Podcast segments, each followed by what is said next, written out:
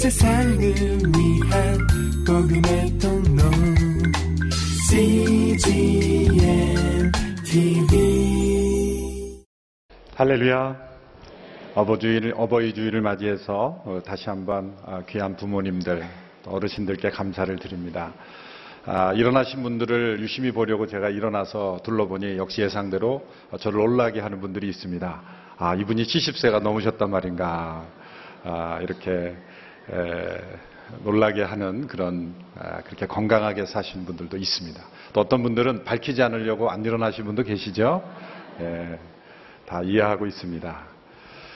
아, 귀한 어르신들의 수고와 또 기도로 인해서 한국 사회가 이렇게 발전하게 되었고 또 한국 교회가 아, 이처럼 아, 부흥하게 되었습니다. 아, 더욱더 건강하시고 또 하나님의 은총이 늘 함께 하시기를 간절히 바랍니다. 특별히 부모님들을 위한 전도 집회가 준비되고 있는데 벌써 600여 명이 넘게 접수가 되었습니다.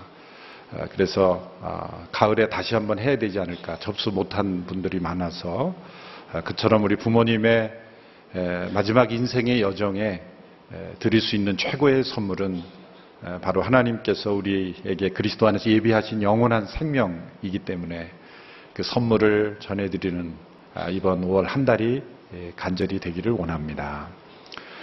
이제 돌아오는 목요일, 수요일 목요일 Love Sonata가 아, 오키나와에서 열립니다. 아, 닉 부이치치가 그 또 말씀을 전하고 제가 그 다음날 전하게 됐는데 벌써 2,600명, 2,400명 아, 이렇게 많이 접수가 됐습니다. 오키나와가 사실 일본 개신교 선교를 150주년을 몇 년 전에 했습니다만 이미 오키나와에 제일 먼저 복음이 들어왔죠. 그래서 본토에서는 오키나와가 아, 다른 왕국이었기 때문에 인정을 좀 안 하는 것 같습니다만 복음이 제일 먼저 실제적으로는 들어왔던 지역입니다. 그 지역에 다시 복음의 능력이 나타날 수 있도록 아, 기도해 주시고 함께 도와주시기 바랍니다. 오늘은 비전헌금을 함께 드립니다. 군 선교와 장애우 우리 사역을 위해서 함께 설교 후에 드리게 됩니다. 기도하겠습니다. 하나님 아버지, 오늘도 하나님을 예배하는 자리로 나왔습니다. 무엇보다도 우리의 마음이 주를 예배하는 찬양과 경배와 감사로 순종하는 마음으로 가득하게 하여 주옵소서.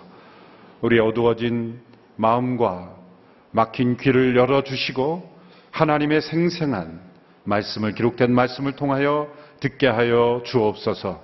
하나님과 더욱 가까워지는 시간이 되게 하시고 그리스도 안에서 우리에게 허락하신 하늘의 신령한 복들을 깨닫고 체험하는 귀한 시간이 될 수 있도록 역사하여 주옵소서 예수님의 이름으로 기도하옵나이다. 아멘. 사람들의 마음을 사로잡고 있는 큰 두려움 중의 하나는 소외받는 것입니다. 소외받는 것. 여러분 소외받으 보신 적이 있습니까? 그 소외받는 것은 외로움보다 훨씬 더 무서운 것입니다. 외로움이란 의도적인 것이 아닐 때가 많습니다.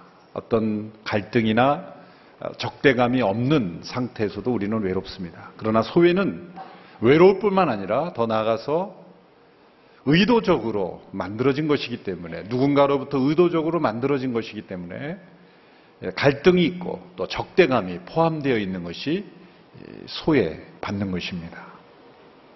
왜 우리가 서로 소외받고 서로를 소외시키는 것일까요? 가장 중요한 원인은 바로 우리의 존재의 근원인 우리의 삶의 중심이어야 할 하나님으로부터 우리가 소외되었기 때문입니다. 하나님이 우리를 소외시킨 적이 없습니다. 성경은 분명히 우리에게 가르쳐 주고 있습니다. 인간이 하나님을 대적함으로 하나님을 떠남으로 스스로를 하나님으로부터 소외시킨 겁니다. 하나님으로부터 소외된 인간은 끊임없이 서로가 서로를 소외시키고 있습니다. 소외받은 사람은 반드시 그 소외받은 상처를 다른 사람에게 안갚음을 합니다. 복수를 합니다. 자기가 소외받은 것만큼이나 아니 그 이상으로 다른 사람을 소외시키고 있는 것이죠. 가정에서 소외된 자녀들은 학교에서 다른 친구들을 소외시킵니다. 학교에서 소외받고 자란 사람은 사회 속에서 또 다른 사람들을 소외시키고 배척하고 미워하고 갈등을 일으키게 되는 것이죠. 죄의 가장 무서운 모습이 바로 하나님과 인간 사이가 소외되어 있고 인간과 인간 서로가 소외시키는 것입니다. 오늘 본문은 우리 가운데에 있는 이 무서운 소외가 이제 그리스도 안에서 그리스도의 피로 이제 서로 화평하게 되었고 화목하게 되었고 하나 되는 놀라운 변화가 우리 가운데 일어났다는 것을 우리에게 말씀해 주고 있습니다. 오늘 보면 2장 13절의 말씀을 우리 같이 한 목소리로 함께 읽겠습니다. 시작. 그러나 그때는 하나님에게서 멀리 떨어져 있던 여러분이 이제는 그리스도 예수 안에서 그리스도의 피로 가까워졌습니다. 멀리 떨어져 있던 너희가 이제 그리스도 안에서 그리스도의 피로 가까워졌다. 에베소서 2장 지난주 말씀 1절로 10절의 말씀은 이제 우리가 예수 그리스도를 통해 우리가 경험하는 변화에 대해서 비교해 주었습니다. 우리 인생의 BC와 AD를 가르쳐 주고 있는 거죠. 허물과 죄로 죽었던 우리가 이제 그리스도 안에서 다시 살아나게 된 변화가 있었습니다. 사단의 역사를 따라 살아가던 우리 인생이 이제는 성령의 인도하심과 역사를 따라 살아가는 인생이 되었습니다. 이제 하나님의 진노의 자녀였던 우리들이 하나님의 사랑받는 자녀로 변화되었습니다. 이제 오늘 말씀에는 특별히 한 가지를 더 추가합니다. 멀리 있던 우리가 가까워진 것입니다. 하나님과 멀리 떨어져 있던 우리가 하나님과 가까워졌고 그리고 서로가 서로를 소외시켜고 멀리 있던 두 관계가 하나가 되는 화목하게 되고 가까워지는 변화가 일어났다는 거죠. 무엇을 통해서 그리스도 안에서 그리스도의 피로 멀리 있던 자들이 가까워지는 화평의 역사가 일어났다는 것을 가르쳐 주고 있습니다. 첫째는 하나님으로부터 소외된 자들이 하나님과 가까워져 하나님과 멀리 떨어져 있던 자들이 하나님과 가까워지고 하나님과 화평을 누리게 되었다는 점입니다. 스펄전 목사님은 하나님과 멀리 떨어져 있는 인간의 모습, 왜 인간이 하나님과 이렇게 멀리 떨어져 있게 되었는가를 네 가지 비유로 설명합니다. 첫째는 하나님과 인간 사이에는 무지의 구름이 짙게 깔려 있다. 이 구름이 여러분 짙게 깔려 있고 먹구름이 짙게 깔려 있으면 햇빛이 우리에게 다가올 수가 없습니다. 빛이신 그 하나님의 그 풍성하신 찬란한 빛이 우리에게 다가오지 않는 거죠. 사랑의 빛, 은총의 빛이 우리에게 다가오지 않는 거죠. 하나님과 우리 사이에 이 짙은 먹구름이 깔려 있다는 거예요. 하나님과 멀리 떨어져 있게 되었다는 거죠. 두 번째는 우리 죄가 산들을 이루어서 산맥을 이루었다.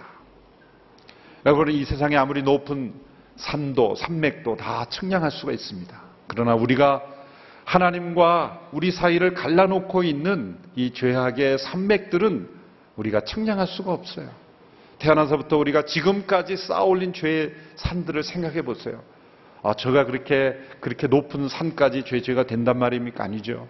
우리가 생각하고 판단하고 행했던 모든 죄를 쌓아 올리면 하나님과 나 사이에 죄악의 산맥이 높이 쌓여 올려져 있다는 거예요. 하나님과 멀리 떨어져 있게 되었다. 세 번째는 하나님의 그 거룩한 진노가 깊은 심연, 협곡, 계곡을 이루고 있다는 거예요. 여러분 가끔 그 높은 히말라야 산이나 그런데 등산하는 분들이 내려오다가 이 빙하나 눈으로 덮인 산에서 있는 이 크레바스라 그러죠. 이 깊이 파여 있는 그 흠. 거기에 빠지면 살아나올 수 없는 거예요. 그 깊이를 알 수 없는 깊은 그 크레바스, 그 틈에 또 그 협곡에, 계곡에 빠지게 되면 아무도 살아날 수 없는 하나님의 진노의 계곡에 빠진 자는 아무도 살아날 수가 없는 것이죠. 이 진노의 계곡이 하나님과 우리 사이를 멀리 떨어뜨리게 되었다. 마지막으로 하나님과 우리 사이에는 두려움의 바다가 넘쳐나고 있다. 여러분 우리가 가지고 있는 인생의 불안과 두려움 바다처럼 출렁이고 있다는 거예요. 아무리 하나님께서 우리를 사랑하신다, 우리를 용서하신다고 말해도 우리의 마음속에는 이 두려움의 바다가 넘쳐나고 있다는 거예요. 사람들이 인생이라는 항해를 할 때 이 두려움의 바다에 휩쓸려 다니고 있다는 거예요. 그러나 이제는 그리스도 안에서 이제 이 모든 하나님과 우리 사이를 멀리 떨어뜨려 놓았던 이런 장애물들이 그리스도의 피로 다 제거되었다는 거죠. 하나님과 우리 사이를 갈라놓았던 모든 구름들이, 짙은 목구름들이 다 개이게 되고, 높았던 산들이 다 부서지고 녹아내리고, 그리고 그 깊은 진노의 계곡들이 다 메워지고, 그리고 두려움의 바다가 다 잔잔해지고, 하나님과 나 사이에 화평을 이루게 되었다.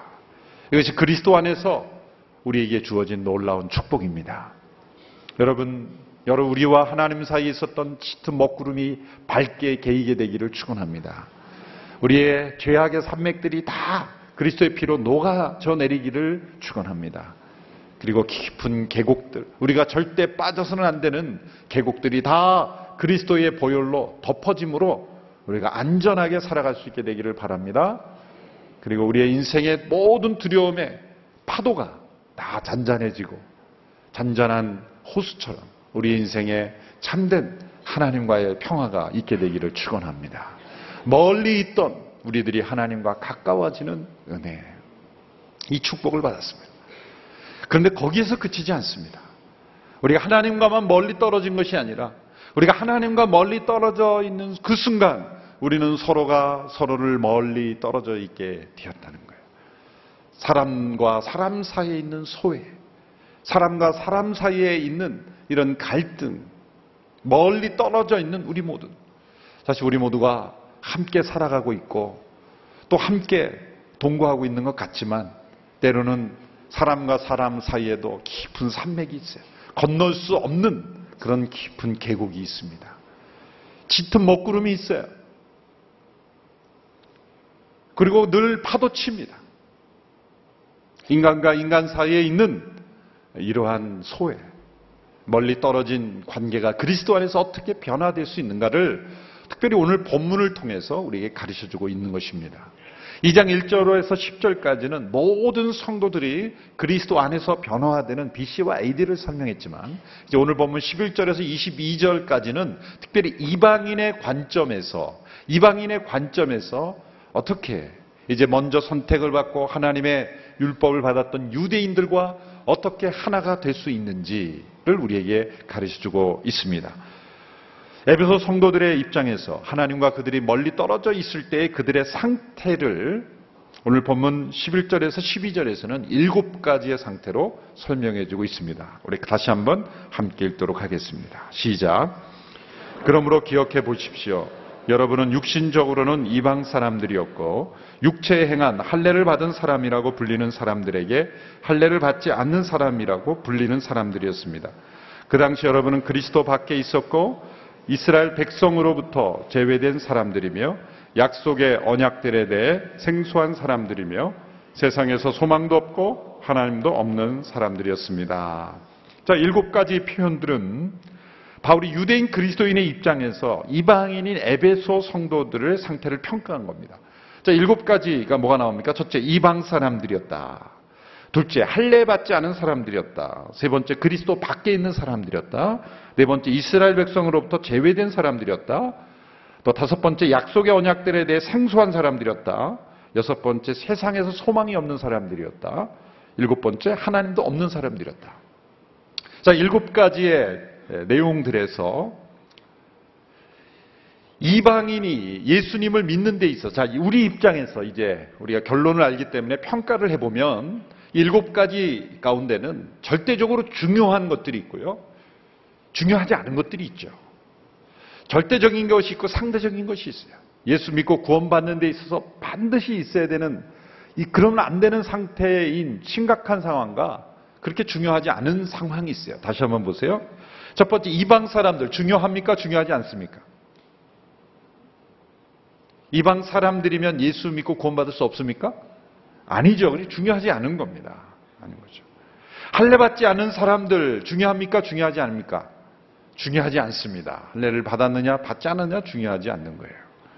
세 번째 그리스도 밖에 있는 사람들 중요합니까? 중요하지 않습니까? 중요하죠. 그리스도 밖에 있다는 거 이거 심각한 상황입니다. 이거는 반드시 해결해야 될 문제입니다. 네 번째 이스라엘 백성으로부터 제외된 사람들 중요합니까? 중요하지 않습니까? 중요하지 않죠. 이스라엘 백성이냐 아니냐 중요한 것이 아닙니다. 제외되었다 그래서 그것이 하나님으로부터 제외된 것은 아니기 때문에 중요하지 않은 것입니다. 네 번째 약속의 언약들에 대해 생소한 사람들 이것도 사실 중요하지 않습니다. 사실 이스라엘 백성들 외에 이방인들이 아브라함, 모세, 다윗 그런 사람들의 하나님과 가졌던 관계에 대해서 다 알아야만 구원받을 수 있느냐? 그것은 아니죠. 그런 의미에서는 중요한 것이 아닙니다. 물론 하나님의 역사에 있어서 아주 중요한 내용들이지만 결정적으로 중요한 것은 아닙니다. 여섯 번째, 세상에서 소망이 없다. 이 중요합니까? 중요하지 중요한 거죠. 세상에, 세상에 소망이 없는 상태에서 반드시 건짐을 받아야 되는 거죠. 마지막 일곱 번째, 하나님도 없는 사람들이다. 중요한 문제입니까? 중요하지 않은 문제입니까? 중요한 문제예요. 중요한 문제. 자, 네 가지는 중요한 문제가 아니고 세 가지는 아주 중요한 문제입니다. 그런데 유대인들, 그리스도인들이 볼 때 문제는 일곱 가지 모두가 다 중요하게 여겼다는 거예요. 여기서 문제가 생긴 거예요. 여기서 장벽이 생긴 겁니다.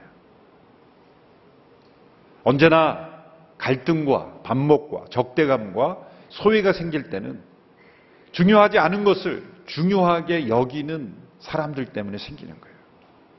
절대적으로 중요한 것을 중요하게 여기면 되는데 오늘 우리가 함께 읽었다시피 세 가지만 중요하고 네 가지는 중요하지 않은데 유대인들의 입장에서는 네 가지도 절대적으로 중요하게 생각했다는 거예요.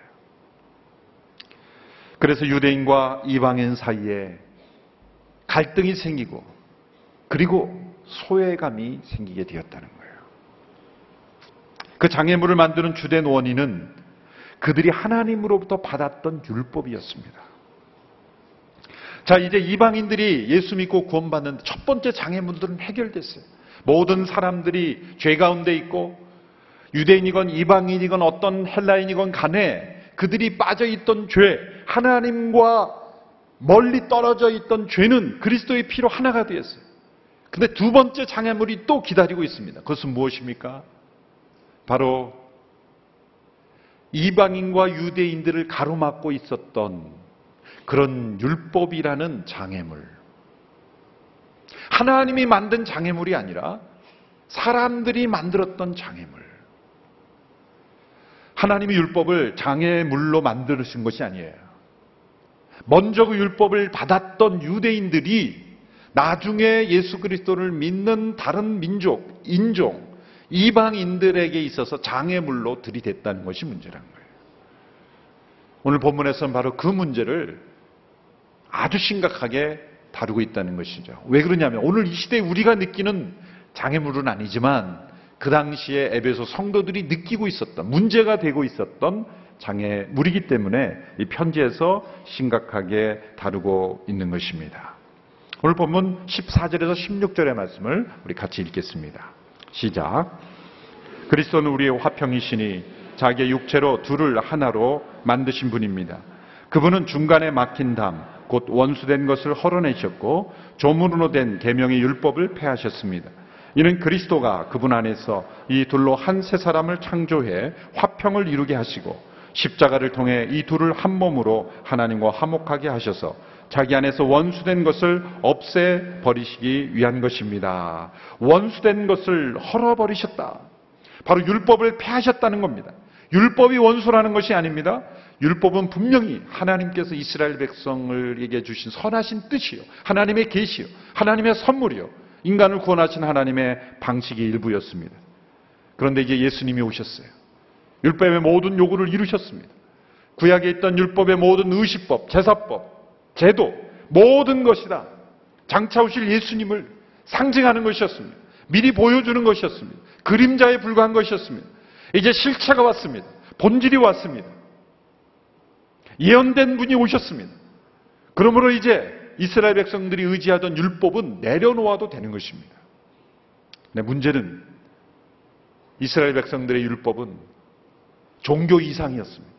신앙 이상의 수준이 되어버렸어요. 그게 문화라는 겁니다.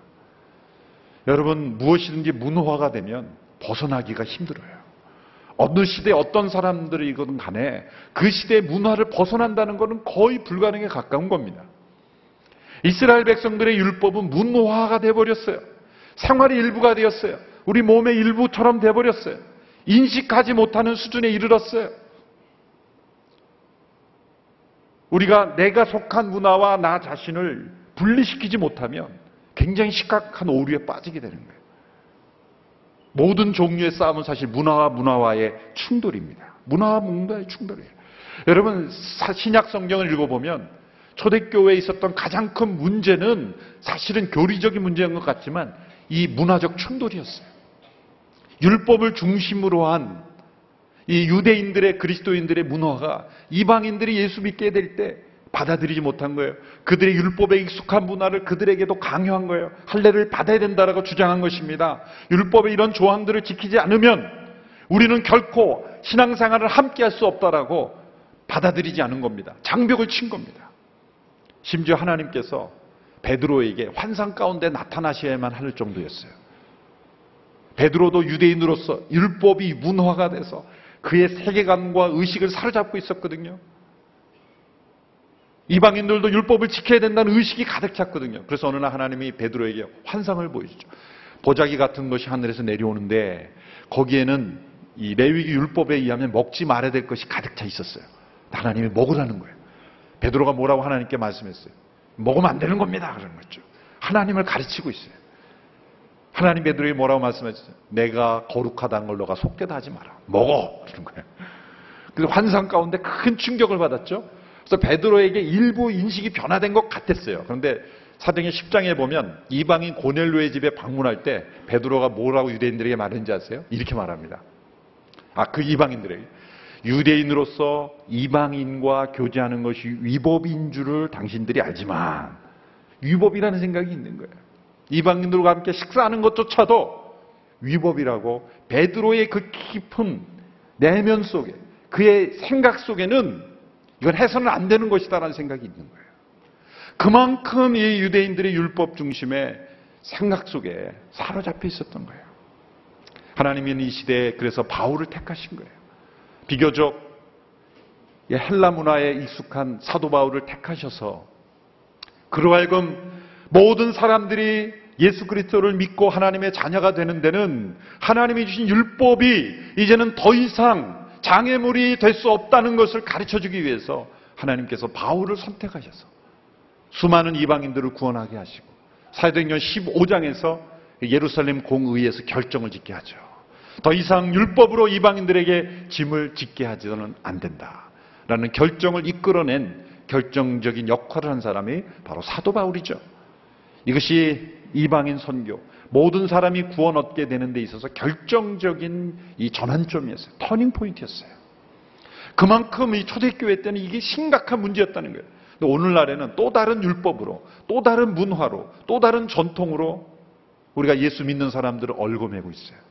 우리가 익숙한 어쩌면 유교 문화, 불교 문화, 샤머니즘. 이스라엘 백성들에게는 율법이었지만 오늘 이 시대는 우리가 자라온 문화, 예, 복음을 받아들이지 않고 복음과 문화를 이 믹스시켜서 혼합시켜서 사람들에게 강요하고 있지는 않은가라고 우리는 생각해 보아야 하는 것이죠. 당시에 유대인들이 이방인을 얼마나 멸시했는지는 이 성전에 들어가 보면 알수 있었습니다. 성전에는 성소와 지성소가 있을 뿐만 아니라 하나님께서 의도하지 않은 그런 방법으로 이방인들을 멸시했죠. 이방인의 뜰을 만들었죠. 거기까지는 성전에 들어올 수 있지만 그 이상은 들어오지 못하는 이방인의 뜰을 에다가 거기다가 간판을 만들어 놨죠. 이스탄불 박물관에 전시되어 있는 한 성전에 있던 경고문이 예, 발견이 되어 있는데요. 19세기에 발견했는데 이렇게 기록되어 있다고 합니다. 어떤 외국인도 성전 주위의 장벽과 경내에 들어올 수 없다. 누구든지 그렇게 하다가 잡혀 사형을 당하면 그것은 오로지 자신의 잘못이다. 그러니까 그 거기를 넘어오면은 사형이라는 거예요. 그건 당신 책임이라는 거예요. 얼마나 무서운 종교입니까? 하나님이 의도하지 않은 장벽입니까? 그리스도 안에서 이제 성소의 휘장이 찢어짐으로 말미암아 누구든지 이제 지성소로 나올 수 있는 십자가의 역사를 이루셨음에도 불구하고 유대인들은 이방인의 뜰에서 이방인들을 나오지 못하도록 하나님께 나오지 못하도록 가로막고 있었다는 거예요. 이것이 바로 본문의 배경입니다. 이방인들을 소외시키고 있는 유대인들, 사실은 이방인들을 소외시킨 게 아니라 유대인 스스로 자신을 소외시킨 거예요. 그러니까 유대인들의 이 세계관을 보여주는 거죠. 유대인들에게 있어서는 인류를 두 종류로 이렇게 구분한 거죠. 유대인들과 개들. 이방인들을 개라고 불렀거든요. 개들. 그러니까 인간은 두 종류밖에 없는 거예요. 유대인과 개들. 그래서 이방인들은요, 얼마나 경멸했냐면, 이방인 가운데 어느 산모가 지금 만삭이 돼서 막 진통을 하고 있는데도 도와주면 안 된다고 얘기했어요. 왜? 또 다른 이방인들을 낳게 하는 거기 때문에. 그 정도로 심각한 그런 편견을 가지고 있었다는 거죠. 그러면 사실 유대인들만 이런 문제가 있었습니까? 아니죠. 헬라인의 입장에서 보면 헬라인들은 인류를 두 종류로 이렇게 구분했어요. 헬라인과 야만인들. 헬라인들은 스스로 지혜롭다고 여겼죠. 그들은 지혜를 사랑했어요. 그래서 philosophy라는 게 sophia라는 게 지혜 아닙니까? 지혜를 사랑한다는 거예요. 철학의 근원이 되었던. 그래서 이방인들, 헬라인이 아닌 사람들을 보면 이 사람들은 무식한 사람들이에요. 공부도 안 하는 사람이 지혜가 없는 사람들이에요. 그래서 다 야만인이라고 불렀어요. 헬라인들은 인류를 두 종류로 구분했죠. 헬라인과 야만인들. 많은 사람들이 자기 중심으로 다른 사람을 소외시키며 인류를 그렇게 구분하죠. 군인 군대에 있으면은 군인 외에 모든 사람 뭐라고 부릅니까? 민간인들이라 그러죠. 그래서 군인에게 있어서는 두 종류 인간밖에 없는 거예요. 군인과 민간인. 군인과 민간인. 공부를 아주 잘하는 사람들에게 있어서는 인류는 두 종류의 사람밖에 없죠. 우등생과 열등생. 그렇게 모든 사람들이 사람을 두 종류로 어, 구분하고 있습니다. 사실 교회 안에도 이런 잘못된 소외, 구분 방법이 있죠. 중세 시대에 나온 거죠. 사실 평신도라는 단어.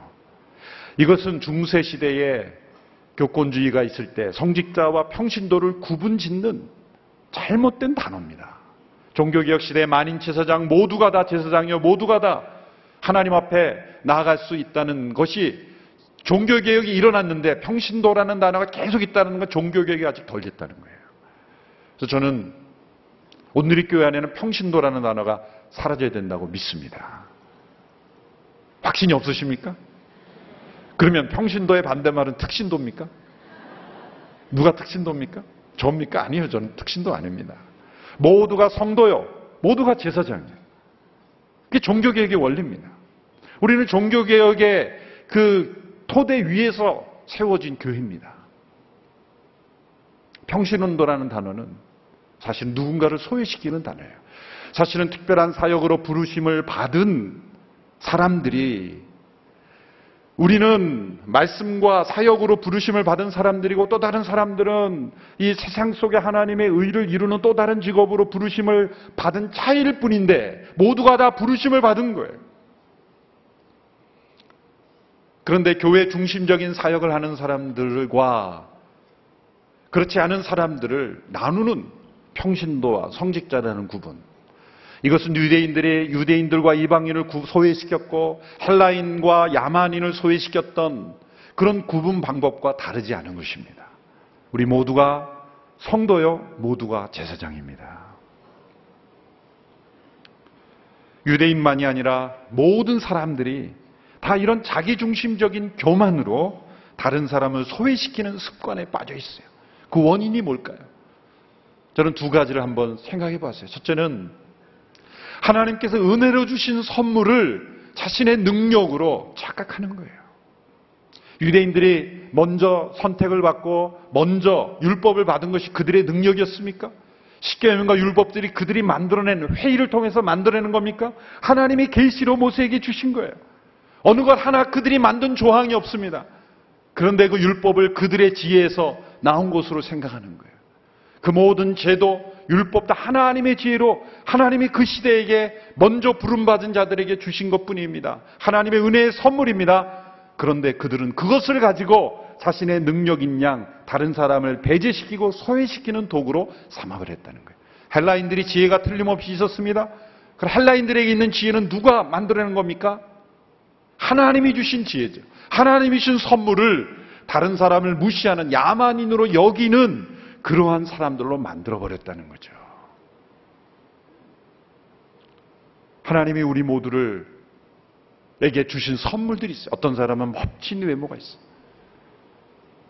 본인이 성령에서 나- 만들어서 나왔습니까? 아니죠. 하나님께서 그렇게 창조해 주 멋진 외모를 가진 사람들이 다른 사람들을 비하하는 것은 교만한 거예요.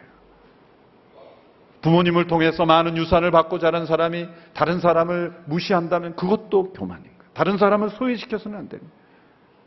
먼저 깨달을 수 있는 지혜와 지능을 주신 분이 하나님이시라면 잘 깨닫지 못하고 이해하지 못하는 사람들을 배제시키는 소외의 도구로 자신의 능력을 사용해서는 안 된다는 거예요. 오히려 그들을 품고 섬기고 하나 되는 도구로 사용되어야 된다는 거예요. 그러나 모든 사람들은 습관적으로 하나님이 나에게 주신 선물을 가지고 무기로 삼아서 다른 사람을 배제시키고 있다는 거예요. 그 사람들이 상처 입고 갈등이 일어나게 되는 거죠. 두 번째는 하나님께서 자신에게 절대적인 명령으로 요구하신 것을 다른 사람에게도 자신이 하나님처럼 절대적으로 요구하기 때문에 생기는 문제예요. 하나님께서 이스라엘 백성들에게 율법을 절대적인 것으로 요구하셨죠. 그는 필요한 시대였기 때문입니다. 그러나 하나님께서는 이방인들에게는 그 율법을 절대적으로 요구하지 않으십니다. 근데 문제는 유대인 일방인들에게 절대적으로 요구한다는 거예요. 우리에게 삶 속에 우리 신앙생활에도 매우 중요한 원리입니다. 내가 경험한 어떤 영적 체험, 나에게는 반드시 절대적으로 필요했던 경험이기 때문에 하나님께서 나에게 경험하게 하시는 경험이 있어요. 어떤 기적일 수도 있어요. 신비한 현상일 수도 있어요. 어떤 은사일 수도 있어요. 근데 그것을 다른 사람에게도 절대적으로 요구해서는 안 된다는 거예요. 우리 일대일 양육할 때 중요합니다. 내가 경험한 어떤 영적 경험을 다른 사람도 하지 않으면 당신은 열등한 신자처럼 여겨서는 안 됩니다. 성령의 은사도 마찬가지고 어떤 신비한 체험도 마찬가지고 내가 경험한 것을 다른 사람에게도 절대적으로 요구해서는 안 되는 거예요. 하나님께서 그 사람에게 요구하셔야지 내가 요구해서는 안 되는 거예요. 유대인들의 실수가 바로 거기에 있었던 겁니다. 그로 인해서 이방인과 유대인들 사이에 이방인들이 예수 그리스도를 믿고 하나 되는 데 있어서 아주 중요한 장애물이 되었던 것입니다. 이제 예수님은 십자가를 통해 율법을 폐하심으로 우리의 화평이심을 나타내셨습니다. 우리는 그리스도에 대하여 세 가지 중요한 고백을 해야 됩니다. 첫째, 예수 그리스도는 우리의 구세주이십니다. 두 번째로 예수 그리스도는 우리의 주님이십니다. 세 번째로 예수 그리스도는 우리의 화평이십니다.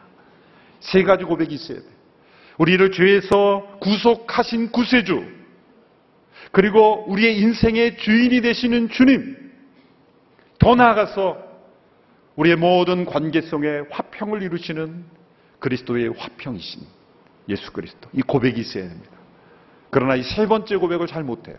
어떤 경우에 두 번째 고백도 안 하는 경우도 있어요. 죄로부터 건진받은 구세주로서의 고백은 있는데 그분이 나의 주님이시다는 고백은 잘 안 해요. 주님이시다라는 고백까지는 하는데 그분이 우리 모두의 화평을 이루시는 화평이라는 고백은 잘 하지 않아요. 이제 에베소서는 우리를 그런 고백으로 점점점 나아가게 하고 있는 것입니다. 예수님께서 우리의 화평이시라는 고백이 우리의 삶 속에 넘쳐나게 되기를 축원합니다.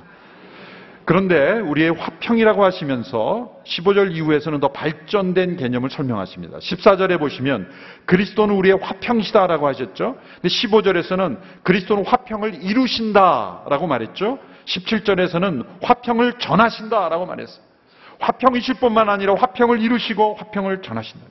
담이 허물어지는 것, 장벽이 무너지는 것만으로는 부족하지 않다는 거죠. 베를린 장벽이 무너진다 그래서 동독소독이 하나 됐습니까? 그건 아니에요. 적극적으로 화평을 이루는 일, 화평을 전하는 일이 있어야 한다는 거죠. 어떻게 화평을 이루십니까? 이제 그리스도께서 화평을 이루시는 방법으로 이렇게 설명하고 있습니다. 둘로 한 세 사람을 창조하심으로 둘로 한 세 사람을 창조하심으로 화평을 이루십니다. 이 창조는 무엇입니까? 이 창조한 세 사람은 무엇입니까? 교회입니다. 교회란 그리스도의 피로 하나 된 새 사람입니다. 이새 사람은 로마서에서 말하는 옛 사람과 대제전은 새 사람이 아니에요. 유대인이건 이방인이건 헬라인이건 야만이건 모든 사람들이 새로운 피조물이 되어 하나 되는 새 사람 바로 교회입니다. 인류는 두 사람밖에 없어요. 아담과 예수 그리스도. 우리는 아담에게 속한 사람에게서 그리스도께 속한 새 사람으로 변화되는 거예요. 이것이 바로 교회의 본질입니다. 하나님의 구원 계획은 우리 모두가 다 새로운 사람으로 하나 되는 것 하나님의 구원 계획이에요. 1장에서는 만물이 그리스도 안에서 통일되게 하려 하심이라 라고 말씀했죠. 여기까지 나아가야 진정 하나님의 구원이 완성되는 거예요. 이 하나님의 새로운 인류를 19절에서 22절에서는 세 가지로 설명하고 있습니다. 간략하게 말씀드리고 마치겠습니다. 19절로 22절의 말씀을 보십시오. 먼저 19절 같이 읽습니다. 시작. 그러므로 이제 여러분은 더 이상 낯선 사람들이거나 나그네들이 아니라 성도들과 동일한 시민이요. 첫째로 이 새로운 인류는 하나님 나라의 동일한 시민이라는 거예요. 우리 함께 고백해 볼까요? 우리는 하나님 나라의 동일한 시민입니다. 여러분 낯선 나라에 여행객으로 갔을 때 얼마나 소외감을 느꼈습니까? 언어도 다르고 문화도 다르고 서로는 눈빛으로 대화를 어떻게 하는 것 같은데 나만 못 알아들을 때 얼마나 소외감 느낍니까? 우리가 하나님 나라에 있어서 어느 누구도 낯선 여행객처럼 느껴지지 않는 모두가 다 한 나라에 사는 듯한 그런 사람들. 마틴 로이존스 목사님 아주 재밌는 표현을 했어요. 그 나라에 가보면 패스포트, 여권을 들고 다니는 사람과 주민등록증, 신분증을 들고 다니는 사람은 나눠진다는 거죠. 이제는 우리는 여권을 들고 다니는 사람이 하나님 나라의 여권이 아니라 하나님 나라의 시민권을 가지고 살아가는 사람들이라는 거예요. 피부가 다르고 언어가 다르고 문화가 다르지만 하나님 나라의 동등한 시민권을 가진 자로 어느 누구도 소외되지 않는 그런 사람들. 두 번째로 더 나아가서 또 다른 비유를 합니다. 19절 후반부에 보면 하나님의 가족입니다. 하나님 나라의 동일한 시민임과 동시에 하나님의 가족입니다.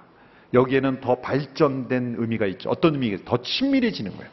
멀리 있던 자들이 가까워지는 모습으로 더 가까워지고 있는 거예요. 여러분 함께 시민된 것에서 불과하지 않고 시민과 가족이 누가 더 가깝습니까? 가족이 더 가깝죠.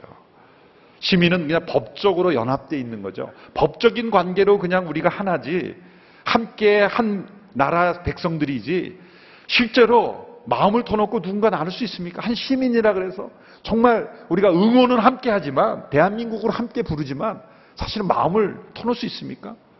아니죠. 그러나 가족은 마음을 터놓을 수 있는, 피로 연합된, 내적인 연합이 이루어진 친밀한 관계. 하나님 나라의 시민에서 하나님 나라의 가족으로 더 가까워진 거예요. 하나님을 아버지로 모시는 우리 모두가 다 한 가족인 것입니다. 근데 거기서 더 나아가요. 세 번째 비유입니다. 그것은 하나님의 성전이라는 것이죠. 20절로 22절의 말씀을 같이 읽겠습니다. 시작. 여러분은 사도들과 예언자들의 기초 위에 세워진 사람들이요. 그리스도 예수께서 친히 모퉁이 돌이 되셨습니다. 그리스도 안에서 건물 전체가 서로 연결돼 주 안에서 함께 자라 거룩한 성전이 됩니다. 여러분도 성령 안에서 하나님께서 거하실 처소가 되기 위해 그리스도 안에서 함께 세워져 가고 있습니다. 자, 시민이라는 비유에서 가족이라는 비유에서 이제 성전으로 나가는 건물 아닙니까? 가족이 더 친밀하지 어떻게 건물이 더 가깝습니까? 라고 말할 수 있지만 아무리 가족이라도 밖에 있는 거 아닙니까? 근데 이 성전을 어떻게 비유했습니까? 하나님이 우리 안에 거하시는 우리 안에 내주하시는 건물이라는 거예요. 그리고 서로 연결되어 있는 겁니다. 벽돌과 벽돌이 서로 별개로 있지 않고 하나로 연결되어 있는 겁니다. 그래도 그거는 건물 아닙니까? 그런데 놀라운 것은 오늘 말씀이 이렇게 설명합니다. 이 건물은요, 자라는 건물이에요. 신비적인 거죠. 자라는 건물이에요. 살아있는 건물입니다. 생명이 있는 건물입니다. 하나님이 거하시고 서로 연결되어 있고 그리고 자라나는 생명이 있는 건물. 그래서 베드로전서 2장 5절에서는 우리를 이렇게 설명합니다. 여러분 자신도 산 돌들처럼 신령한 집으로 세워지십시오. 살아있는 돌, 리빙스톤이라 우리 한 사람 한 사람이 살아있는 돌이에요. 그리고 함께 연결됨으로 하나님이 거하시는 신령한 집이 되는 것. 이것이 하나님께서 계획하신 구원의 계획이에요. 이 집안에는 어느 누구도 소외된 사람들이 없습니다. 어느 누구도 제외된 사람들이 없습니다. 우리 모두가 다 피난민 같은 사람들이었습니다. 소외된 사람들이었습니다. 그런데 하나님 나라의 시민이 되고 한 가족이 되고 이제는 한 연결되어서 하나의 처소가 되어지는 것. 이것이 에베소서에서 우리에게 보여주는 하나님의 놀라운 구원의 계획입니다. 그러므로 교회의 중요한 목표는 거룩과 성결이 되어야 합니다. 여러분 교인 수가 많아지는 것과 신령한 건물로 거룩한 성전이 되는 것은 꼭 비례하지 않습니다. 진정한 교회의 성장은 신령한 집으로 거룩한 성전으로 우리가 성령 안에서 서로 살아있는 돈으로 연결돼서 조금도 빈틈이 없이 갈라짐이 없이 거룩함으로 하나 되어서 하나님이 온전히 거하시는 같은 하나님 나라의 시민일 뿐만 아니라 같은 가족일 뿐만 아니라 하나로 연결되어 있는 성전으로 함께 지어져 가는 것. 이것이 교회의 중요한 목표가 되어야 합니다. 주님께서 허무신 담을 우리가 세우지 않는 우리 모두가 되기를 바랍니다. 모든 막힌 담을 허무시고 우리 안에 화평이 되시는 그리스도. 그 화평의 역사가 오늘이 교회 안에 이 시대 교회 가운데 일어나서 하나님의 놀라운 구원 계획이 교회를 통해서 계속해서 이루어 가져가게 되기를 주님의 이름으로 축원합니다. 기도하겠습니다. 하나님 아버지, 우리를 하나님의 나라의 백성이요, 가족이요, 하나님의 성전으로 세워주신 것을 감사합니다. 우리 모두가 소외된 자들이었지만, 이제 그리스도 안에서 화평을 이루는 자들로 변화되게 되었음을 감사합니다.